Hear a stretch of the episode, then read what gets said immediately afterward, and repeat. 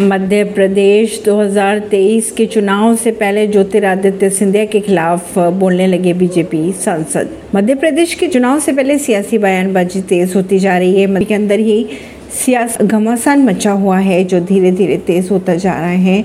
ज्योतिरादित्य सिंधिया को लेकर बीजेपी के अंदर तेज हो चुकी है बगावत। अब बीजेपी सांसदों ने भी सिंधिया के खिलाफ खोल लिया है मोर्चा। कर्नाटक में बीजेपी से कांग्रेस में आए नेताओं को मंत्रिमंडल में नहीं रखने की कई वजहें आई हैं सामने। गुलाम नबी आज़ाद ने विपक्षी पार्टियों की की आलोचना। ऐसी खबरों को जानने के लिए जुड़े रहिए जनता सरिश्ता रिश्ता पॉडकास्ट से। परवीन दिल्ली से।